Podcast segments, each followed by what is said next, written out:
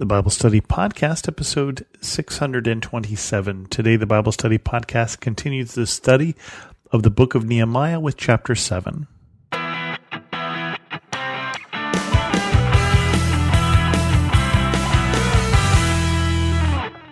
Welcome to the Bible Study Podcast. We continue on with chapter seven, which is one of my favorite chapters because it has a lot of lists, and you know how I love those.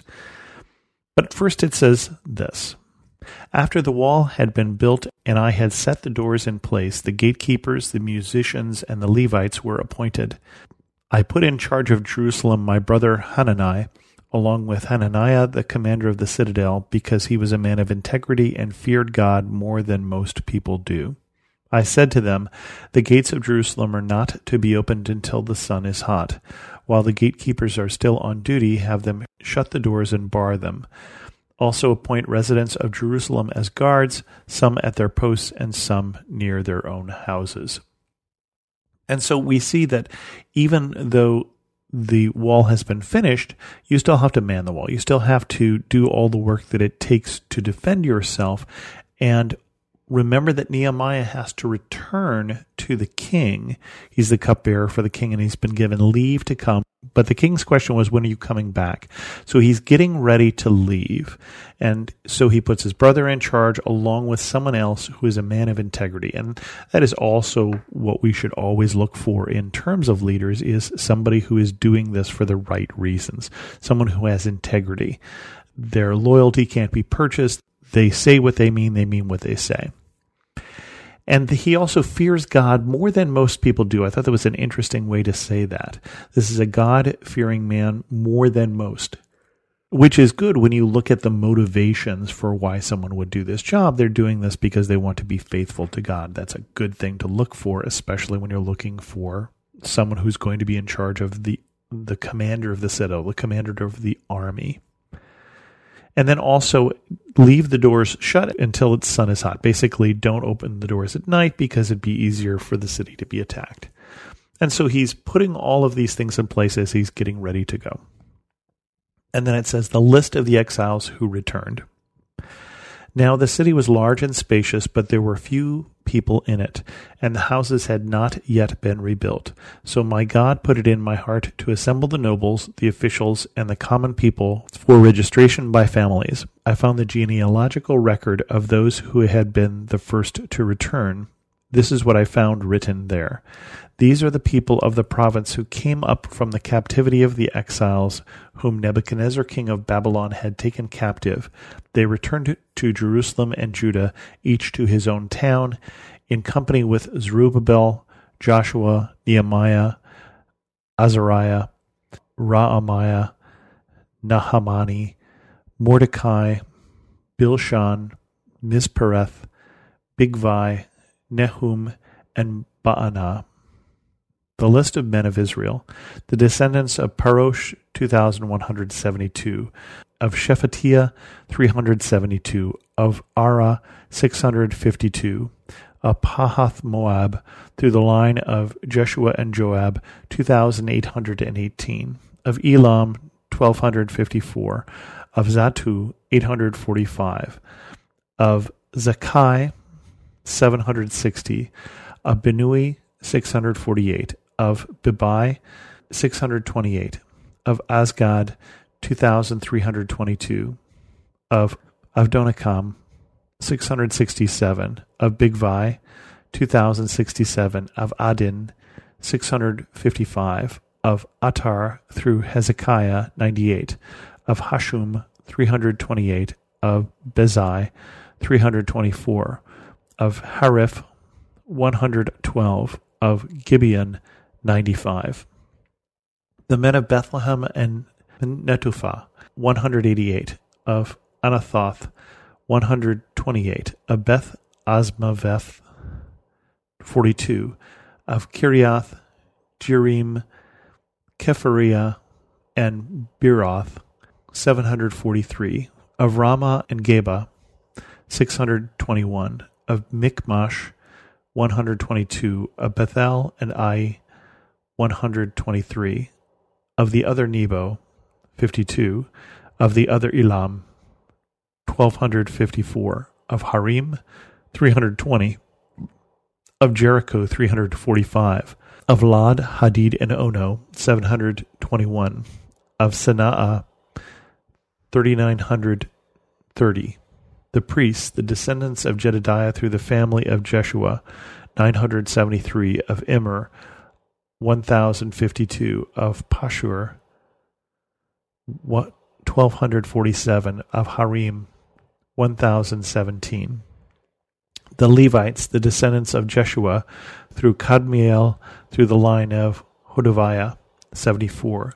The musicians, the descendants of Asaph, one hundred forty-eight. The gatekeepers, the descendants of Shalum, Ater, Talmon, Akub, Hatita, and Shobai, one hundred thirty-eight. The temple servants, the descendants of Ziha, Hashufah, Tabaoth, Keros, Sia, Padon, Lebana, Hagaba, Shalmai, Hana, Gidel, Harar, Reiah, Rezin, Nekoda, Gazam, Uzzah, Paseah, Bezai, Meunim, Nefusim, Bakbuk, Hakufa, Harhur, Bazluth, Mehida, Harsha, Barkos, Sisera, Tema, Neziah, and Hatipha, the descendants of the servants of Solomon, the descendants of Sotai, Sophereth, Perida, Ja'ala, Darkon, Gedel, Shephatiah, Hatil, Pukareth, Hazabaim, and Ammon, the temple servants and the descendants of the servants of Solomon, three hundred ninety-two. The following came up from the towns of Tel Melah, Tel Harsha, Karub, Adon, and Immer, but they could not show that their families had descended from Israel. The descendants of Delaiah, Tobiah, and Nekoda, six hundred forty-two. And from among the priests, the descendants of Hobiah, Hakoz, and Barzillai, a man who had married a daughter of Barzillai, the Gileadite, and was called by that name. These searched for their family records, but they could not find them, so they were excluded from the priesthood as unclean. The governor therefore ordered them not to eat any of the most sacred bread until there should be a priest ministering with the Urim and the Thummim. The whole company numbered forty-two thousand three hundred sixty, besides their seven thousand three hundred thirty-seven male and female slaves, and they also had two hundred forty-five male and female singers.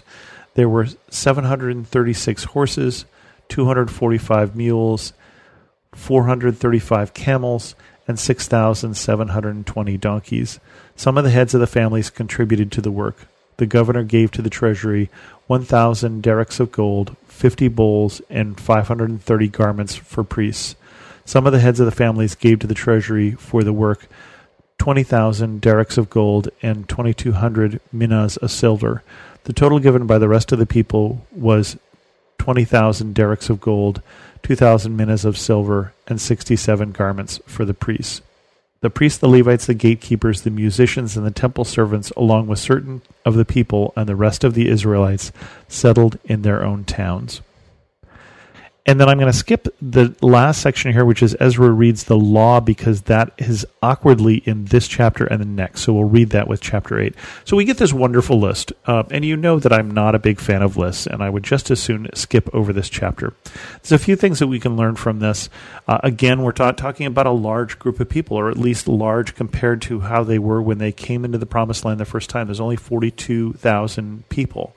Uh, again, they're not as poor as they were at one time. They have slaves themselves. They have donkeys and horses and mules and camels. Uh, it was surprising how many were singers. Uh, two hundred forty-five singers seemed interesting. And then the treasure is not evenly divided, same as we have today. The heads of the families give twenty thousand derricks of gold, and the rest of the people also give about the same amount. And so we see already with that thing we talked about before, where there are some people who are nobles, or where there's some people who have a lineage that makes them seem more important to themselves and others. and probably they are also richer. And this is something that we see because of the chapters that we dealt with the poor a few chapters back, how these people who were nobles were bringing in the debts of people and having them be enslaved until they could pay off the debts. A couple different interesting things in some terms of some of the places. When you hear word tell, a tell is a mound. Uh, Tell Megiddo, for instance, the place that we know as Armageddon, is someplace you can still visit there. But uh, there were a couple of places that were named that were Tell something or other, and that means a place on a mound. Uh, Tell Malah and Tell Harsha. Now, the one interesting thing about this is, why are we counting again? We're always counting here in the Old Testament. And in fact, one time we get in trouble for counting during the Exodus when other times it's okay to count. And so when we count because we're looking for where our strength is, that's how Moses and the people of Israel got in trouble at one point. But when we count to try and see how many people are left, that apparently is okay. And I don't, I can't explain why one is significantly different from the others. But it is very important to the people, the counting and also the lineage. And you'll notice that here, where the people who could not establish their lineage, they can't be priests until they get someone who will minister with the, the Urim and the Thummim. And that is basically the, the, the casting of lots. So someone who will inquire of God and find out if these people can be priests. And they'll throw the lots to determine uh, what God has to say about this. Because lineage at that time, and still today, if you are Jewish, is a more important thing than it might be in my culture, for instance. And so that's why we're always tracing people back to Solomon's servants and back to this person and back to that person. It's part of understanding who you are and what your role is. And again, the roles being a little more static at that time. You don't get the baker's son who becomes a shoemaker, whose son becomes a shepherd. Uh, not as much. And so partially it's understanding who you are, and that's still something we need to understand today, is who we are and where do we fit in. And this is that version of that in this society. But we're starting to wrap this up, because we saw there that Nehemiah is starting to put rules in place, and one of the last things they're going to do is the one we're going to deal with next week, which we're going to have the reading of the law, so that we leave these people with an understanding of whose they are, that they are God's, and what that relationship is all about. And so we had in the Old Testament the telling of the law the first time it was given, and then the retelling in the book of Deuteronomy for the new generation that was coming out of Egypt, that had been wandering around and been born in the wilderness in that forty years they wandered about. And then we told it again when Josiah the reformer, when they found the law again, we read the law again. This is another opportunity to do that here in Nehemiah, but we'll do that next week. With that, we're going to end this episode of the Bible Study Podcast. If you have any questions, send an email to host at thebiblestudypodcast.com, or better yet, leave a comment on this episode at thebiblestudypodcast dot com, and thanks so much for listening.